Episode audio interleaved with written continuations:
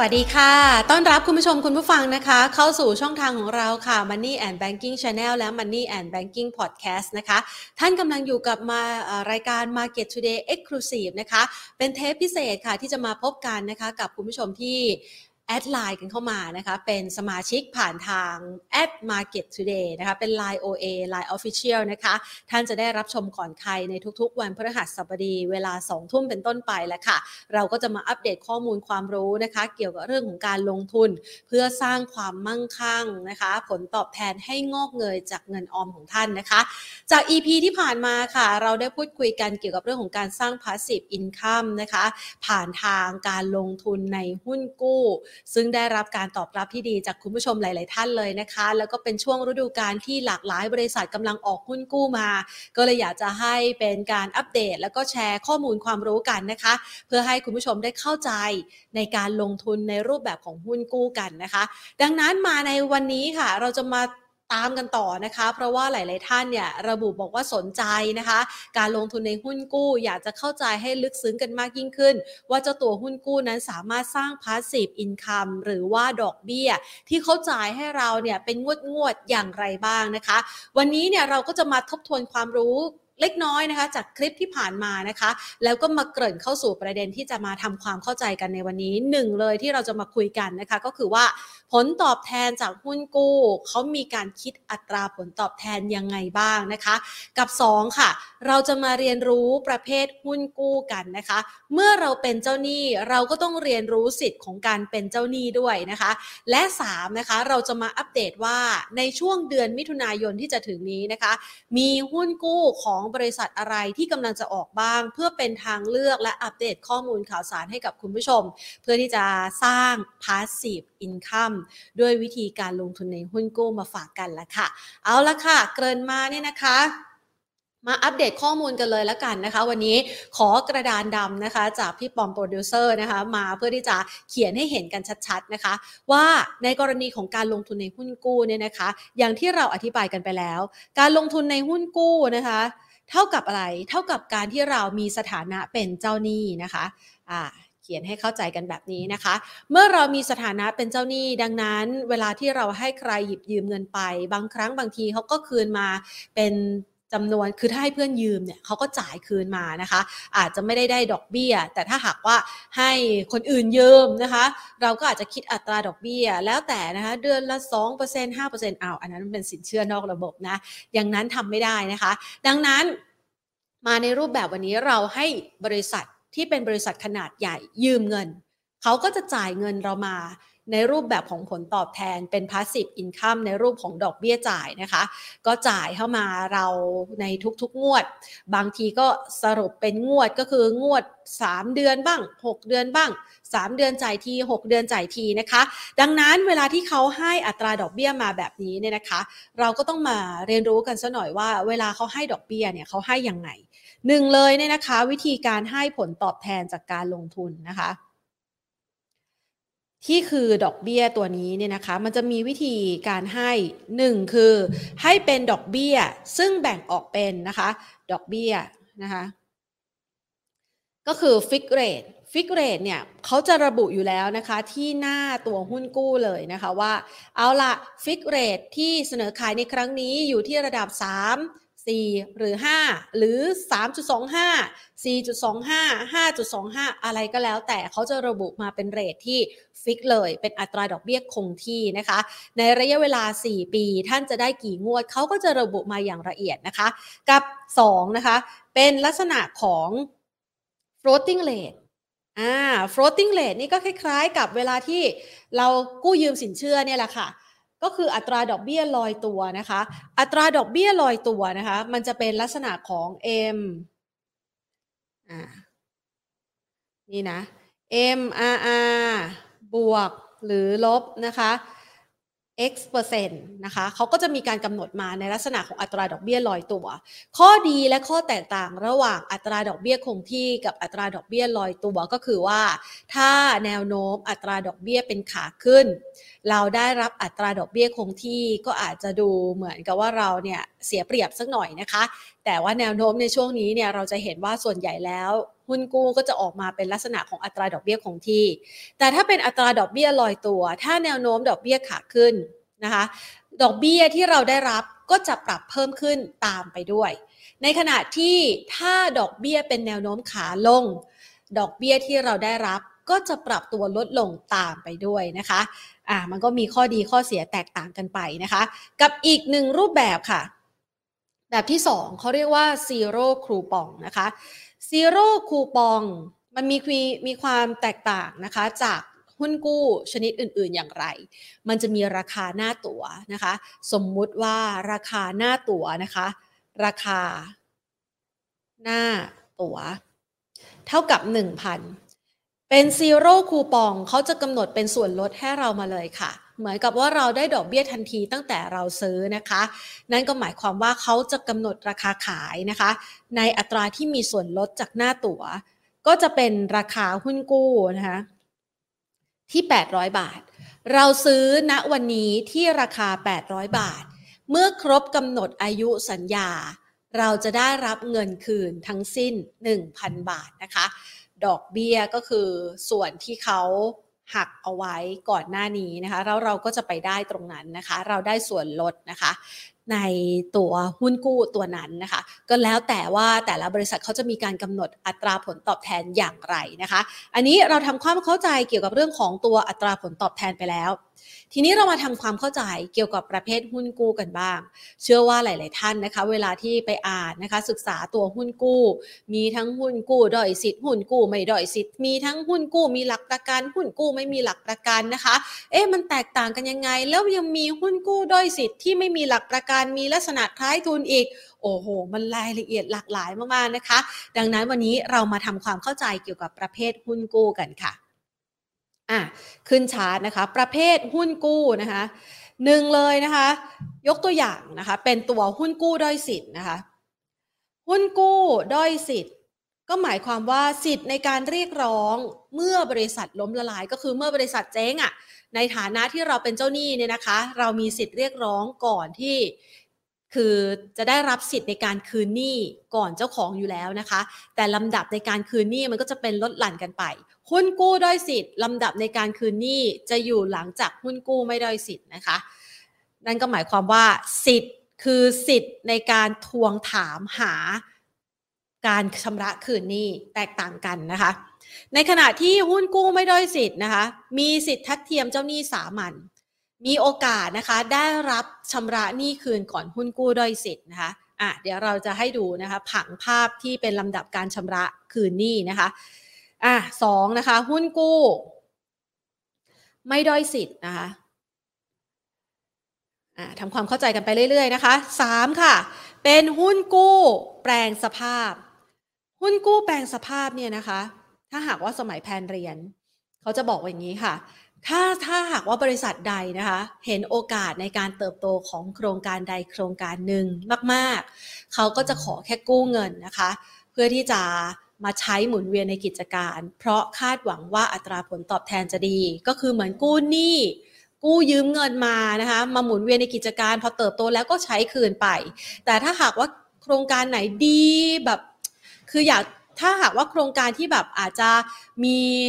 การลดทอนลงมาหน่อยนะคะ ไม่จำเป็นต้องใช้เงินระยะยาวนะคะ ก็อาจจะเป็นการลักษณะของการเสนอขายหุ้นนะคะ ดังนั้นมันก็จะออกมาในรูปแบบของ การนำเสนอวิถีทางในการลงทุนให้กับเราที่แตกต่างกันไปนะคะ แต่ถ้าเป็นหุ้นกู้แปลงสภาพอะเข้าใจคำว่าหุ้นกู้แปลงสภาพกันสักหน่อยหุ้นกู้แปลงสภาพ เดิมทีในเวลาที่เราซื้อเราซื้อในฐานะที่เราจะได้รับผลตอบแทน เราอยู่ในสถานะของเจ้าหนี้ใช่ไหมคะแต่หลังจากนั้นค่ะ มันอาจจะมีเงื่อนไขที่บริษัทนั้นกำหนดเอาไว้ว่าหุ้นกู้ตัวนี้สามารถแปลงสภาพเป็นหุ้นสามัญหรือหุ้นทุนได้ นั่นหมายความว่ามีโอกาสที่คุณผู้ชมจะใช้สิทธิ์ในหุ้นกู้ตัวนี้ เพื่อเปลี่ยนสถานะจากเจ้าหนี้กลายเป็นผู้ถือหุ้นได้ในอนาคตนะคะ 4. ค่ะ มาทำความเข้าใจกันต่อ หุ้นกู้มีหลักประกัน หุ้นกู้มีหลักประกันนะคะส่วนใหญ่แล้วเนี่ยหุ้นกู้ประเภทนี้ก็จะมีการกำหนดเลยว่าหลักประกันที่นำมาใช้ back up ตัวหุ้นกู้มีอะไรบ้างที่ดิน ทรัพย์สินอะไร หรือว่าโครงการอะไรนะคะมา back up อยู่นะคะและท่านมีสิทธิ์ที่จะเรียกร้องในสินทรัพย์เหล่านั้นเมื่อบริษัทเกิดปัญหาขึ้นนะคะหรือว่าล้มละลายหรือเจ๊งเอาง่ายๆนะคะห้า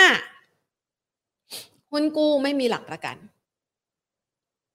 ก็ แตกต่างจากอันข้างบนแล้วค่ะ ก็คือไม่มีหลักประกันนะ แต่ก็สามารถที่จะเรียกร้องนะคะ สิทธิ์ในการที่จะชำระคืนหนี้ได้กับเท่าเท่ากับเจ้าหนี้รายอื่น ๆนะคะอะเจ้าตัวหุ้นกู้มีหลักประกันเนี่ยมีสิทธิ์ในการเรียกร้องบนสินทรัพย์ นั้นๆ ที่เขาเอามาค้ำประกันเอาไว้ก่อนเจ้าหนี้รายอื่นด้วย ทีนี้เรามาดูชาร์ตกันบ้างนะคะ ชาร์ตที่ว่าเนี่ยเอามาจาก thaibma.co.th นะคะ ก็เป็นเว็บไซต์นะคะ ตลาดตราสารหนี้ที่ให้ความรู้นะคะ สมาคมตลาดตราสารหนี้ที่ให้ความรู้เกี่ยวกับเรื่องของหุ้นกู้อยู่แล้วนะคะ เอามาให้คุณผู้ชมได้ดูกันอะขอให้พี่ปอมนะคะ ช่วยยกขึ้นมาหน่อย อันนี้เป็นลำดับการชำระคืนหนี้นะคะ มันก็จะมีการไล่เลียงตราสารหนี้ที่มีหลักประกันอยู่บนหัวยอดเลยก็คือือจะได้รับสิทธิ์ในการจ่ายคืนหนี้ก่อนประเภทอื่น ๆ อย่างที่อธิบายไปเขาก็จะมีสินทรัพย์ต่างๆ มา back up นะคะ ที่ดินตึกอสังหาริมทรัพย์หรือว่าสินค้าในโรงงาน หรือโครงการต่างๆ ตราสารหนี้ที่ไม่มีหลักประกัน และไม่ด้อยสิทธิ์จะเป็นลำดับรองลงมานะคะ ก็คือไม่ด้อยสิทธิ์นะคะ แต่ไม่มีหลักประกัน ในขณะที่ลำดับถัดไปเป็นตราสารหนี้ที่ไม่มีหลักประกัน แต่ด้อยสิทธิ์ นะคะลำดับถัดไปจะเป็นหุ้นบุริมสิทธิ์นะคะก็จะเป็นสิทธิ์ในการที่จะชำระคืนทุนก่อนผู้ถือหุ้นสามัญแต่ไม่มีสิทธิ์ออกสิทธิ์ออกเสียง อันนี้จะเป็นลักษณะของหุ้นทุนประเภทหนึ่ง ไว้โอกาสหน้านะคะใครสนใจเดี๋ยวเราจะเอามาอธิบายกันนะคะส่วนหุ้นสามัญก็จะเป็นลำดับสุดท้าย เพราะอยู่ในฐานะเจ้าของนะคะมีส่วนได้ส่วนเสียกับบริษัทอะว่าอย่างนั้นนะคะ ทีนี้เรามาดูต่อ หลังจากที่เราดูตัวประเภทหุ้นกู้ไปเรียบร้อยแล้วเนี่ยนะคะ เราเริ่มเข้าใจแล้วเกี่ยวกับทิศทาง หรือว่ารายละเอียดเกี่ยวกับการลงทุนที่มากยิ่งขึ้นนะคะ มาดูกันต่อ มันยังมีอีกประเภทหนึ่งนะคะที่หลาย ๆ คนอาจจะเคยรู้สึกตื่นเต้นหวือหวา เขาเรียกว่าหุ้นกู้ชั่วนิรันด์นะคะ คืออยู่กับชั้นไปยาวๆ อยู่ในฐานะเจ้าหนี้กันไปตลอดชั่วชีวิตของบริษัทว่าอย่างนั้นได้นะคะ ตัวหุ้นกู้ประเภทนี้ เขาจะมีชื่อว่า หุ้นกู้ ด้อยสิทธิ์ ที่มีลักษณะ คล้ายทุน หรือว่าหุ้นกู้ชั่วนิรันด์นะคะ ที่คุณผู้ชมหลาย ๆ ท่าน อาจจะเคยได้ยินหรือว่าอาจจะคุ้นหูในช่วงเวลาหนึ่ง ซึ่งมีบริษัทเอกชนนะคะ มีการนำเสนอหุ้นกู้ประเภทนี้ออกมาเป็นทางเลือกในการลงทุน ฟังดูแล้วเนี่ยการเป็นเจ้าหนี้ชั่วนิรันดร์คืออยู่ไปตราบใดเท่าที่บริษัทไม่เจ๊งเนี่ยนะคะ ฟังดูมันเนิ่นนานกาลปาอสารประมาณนั้นเลยนะคะ ในลักษณะของหุ้นกู้ประเภทนี้มันมีรายละเอียดที่น่าสนใจอย่างไรเอาทำความเข้าใจกันไปในคลิปนี้เลยแล้วกันนะคะหนึ่งค่ะ คือไม่มี กำหนดในการถ่ายถอนอ่าถ่ายถอนนะคะ ก็คืออยู่กันไปยาวๆ อยู่กันไปแบบชั่วนิดนิรันด์นะคะสองเลื่อนจ่ายดอกเบี้ยได้อ้าวสมัครใจอยู่กับเขาแล้วนะคะ บางครั้งบางทีบริษัทมีความจำเป็นต้องใช้เงินทุน หรือว่าอาจจะเกิดปัญหาสะดุดบ้าง ก็อาจจะมีการประกาศเลื่อนจ่ายดอกเบี้ยนะคะสามได้รับสิทธิ์ ชำระหนี้หลังเจ้าหนี้รายอื่น ๆ หลังเจ้าหนี้รายอื่น ๆ นะคะ และสี่ที่คนชื่นชอบมันอยู่ตรงนี้เนี่ยแหละค่ะ อัตราผลตอบแทนนะคะ ผลตอบแทน มากกว่าหรือสูงกว่าหุ้นกู้ทั่วทั่วไป อ่าฟังแบบนี้เราก็อยากจะอยู่สิเนาะก็คือเหมือนอยู่ในฐานะของผู้ถือหุ้นแต่ไม่ใช่ อยู่ในฐานะเจ้าหนี้ มีสิทธิ์ได้รับการชำระหนี้คืนก่อนผู้ถือหุ้น แต่อยู่ในลำดับท้ายสุดของแลนกิ้งเจ้าหนี้อ่าเข้าใจใช่ไหมคะ และสามารถได้รับผลตอบแทนที่ดีมากกว่าผู้ที่ถือหุ้นกู้ปกติ ในประเภทต่างๆ ว่ากันไปนะคะ ซึ่งในลักษณะแบบนี้ฟังดูแล้วโอ้ยสิทธิ์มันดูจำกัดอะ่ะมันขายได้หรอ ขายได้นะคะ มีบริษัทหลายบริษัทเลยค่ะ ที่ รู้จักกันนะคะในตลาดหลักทรัพย์แห่งประเทศไทยเสนอขายหุ้นกู้ประเภทนี้นะคะ ถ้าใครอยากรู้ว่ามีบริษัทไหนบ้างก็เข้าไปศึกษากันได้ในตลาดนะคะ สมาคมตราสารหนี้ไทยนี่แหละอย่างที่ให้เอาไว้ก็คือไทย BMA นะคะหรือว่าเป็นเว็บไซต์ www.thaibma.co.th นะคะอะพอเราเข้าใจแล้ว เราก็จะเริ่มรู้แล้วว่า เออ เวลาที่เราซื้อหุ้นกู้แต่ละประเภท สิทธิ์ในการถือหุ้นสิทธิ์ในบริษัทนะคะ แต่ไม่มีสิทธิ์ออกเสียงนะคะ สิทธิ์ในการได้รับผลตอบแทน สิทธิ์ในการรับชำระหนี้คืนของท่านอยู่ในแรงกิ้งหรือว่าอันดับที่เท่าไหร่ ดังนั้นพอจะเข้าใจภาพของการสร้าง passive income แล้วใช่ไหมคะ พอจะเข้าใจภาพนะคะว่าผลตอบแทนที่ได้เนี่ยมันเกิดขึ้นจากอะไรบ้าง ทีนี้เรามาอัปเดตทิ้งท้ายก่อนที่จะไปตัวอัปเดตนะคะว่ามันมีหุ้นกู้อะไรขายบ้างในเดือนมิถุนายน ปัจจัยนะคะมาดูปัจจัย ที่มีผลต่อราคา หุ้นกู้กันบ้าง คล้ายๆนะคะกับตัวหุ้นทุนนะคะ ปัจจัยมีอยู่ 5 ปัจจัยอย่างที่เห็นในหน้าตารางนี้นะคะ 1. GDP ถ้าเศรษฐกิจไทยเติบโตดี ก็มีโอกาสที่ราคาหุ้นกู้ หรือว่าอัตราผลตอบแทนนั้นจะมีการนำเสนอเพิ่มขึ้นนะคะ 2. ค่ะอินฟลชันอัตราเงินเฟอ้อถ้ามาแรงก็ทำให้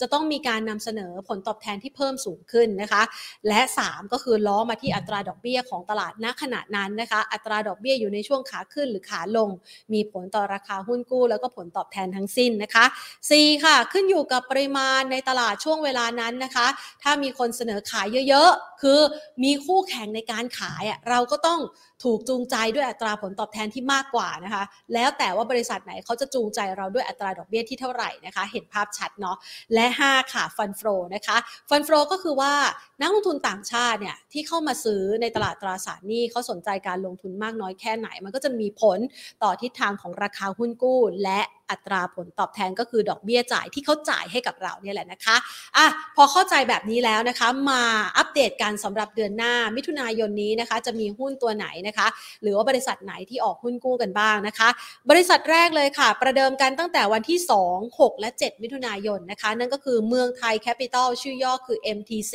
นะคะ จะเสนอขาย 3 รุ่นด้วยกันสตาร์ตตั้งแต่ 3.45%ไปจนถึง 3.9%ไปสอบถามแล้วก็ดูรายละเอียดเพิ่มเติมกันนะคะ และบริษัทที่2นะคะเสนอขายในวันที่ 10 13 และ 14 มิถุนายนนะคะ ก็คือบริษัทอนันดาเดเวล็อปเมนต์ค่ะ อัตราผลตอบแทนเนี่ยนะคะมีอยู่ 2 รุ่น เริ่มต้นตั้งแต่อายุ 1 ปีนะคะไปจนถึง 2 ปี 7 เดือนนะคะ ผลตอบแทนอยู่ที่ 4.7%นะคะและ 5.6%อีกหนึ่งบริษัทค่ะ คือ PTT Global Chemical นะคะหรือว่า PTT GC นะคะที่เรารู้จักกันดี อันนี้มีข้อแม้เงื่อนไขพิเศษ คือเปิดโอกาสให้กับผู้สูงอายุได้จองซื้อก่อน ใครที่เกิดก่อนวันที่ 31 ธันวาคมปี 2505 นะคะ มีสิทธิ์จองซื้อก่อนในวันที่ 22 และ 23 มิถุนายนค่ะ โดยที่เป็นการจองซื้อขั้นต่ำที่ 1 0 0 0 0แบาทนะคะ อายุหุ้นกู้ตัวนี้อยู่ที่ 7 ปีค่ะ โดยตัวนี้เนี่ยนะคะเขาก็จะมีเปิดเสนอขายกับนักลงทุนทั่วไปนะคะ ในวันที่ 27 และ 29 มิถุนายนด้วยนะคะอะไปดูต่อนะคะ เดี๋ยวเขาจะมีรายละเอียดมาเพิ่มเติมกันเดี๋ยวนำมาฝากกันด้วยนะคะ แล้วก็ช่วงสิ้นเดือน ไทยแอร์เอเชียนะคะก็จะมีการนำเสนอขายหุ้นกู้ด้วยนะคะ อันนี้เสนอขายปลายเดือน 27-29 มิถุนายนสำหรับนักลงทุนรายใหญ่ หรือว่านักลงทุนสถาบันที่ต้องซื้อตั้งแต่ 1 0 0 0 0แบาทขึ้นไปนะคะ ก็จะมีการเสนอขายทั้งประชาชนทั่วไปรายใหญ่นะคะ หรือว่านักลงทุนสถาบันนะคะ แล้วแต่แต่ถ้าหากเขาขายนักลงทุนสถาบันท่านจะสามารถ ไปซื้อนะคะ เจ้าตัวหุ้นกู้เหล่านี้ได้ผ่านกองทุนตราสารหนี้ หวังว่าคลิปนี้นะคะ บรรจุอัดแน่นเลยเกี่ยวกับความรู้เกี่ยวกับหุ้นกู้นะคะ เพื่อสร้างพาสซีฟอินคัมให้กับคุณผู้ชมนะคะ เป็นอีกหนึ่งทางเลือกที่ได้รับความนิยมมาก ๆ เลย อยากให้คุณผู้ชมได้อัปเดตความรู้มาฝากกัน หวังว่าจะเป็นประโยชน์ค่ะ วันนี้ลากันไปก่อนนะคะ สวัสดีค่ะ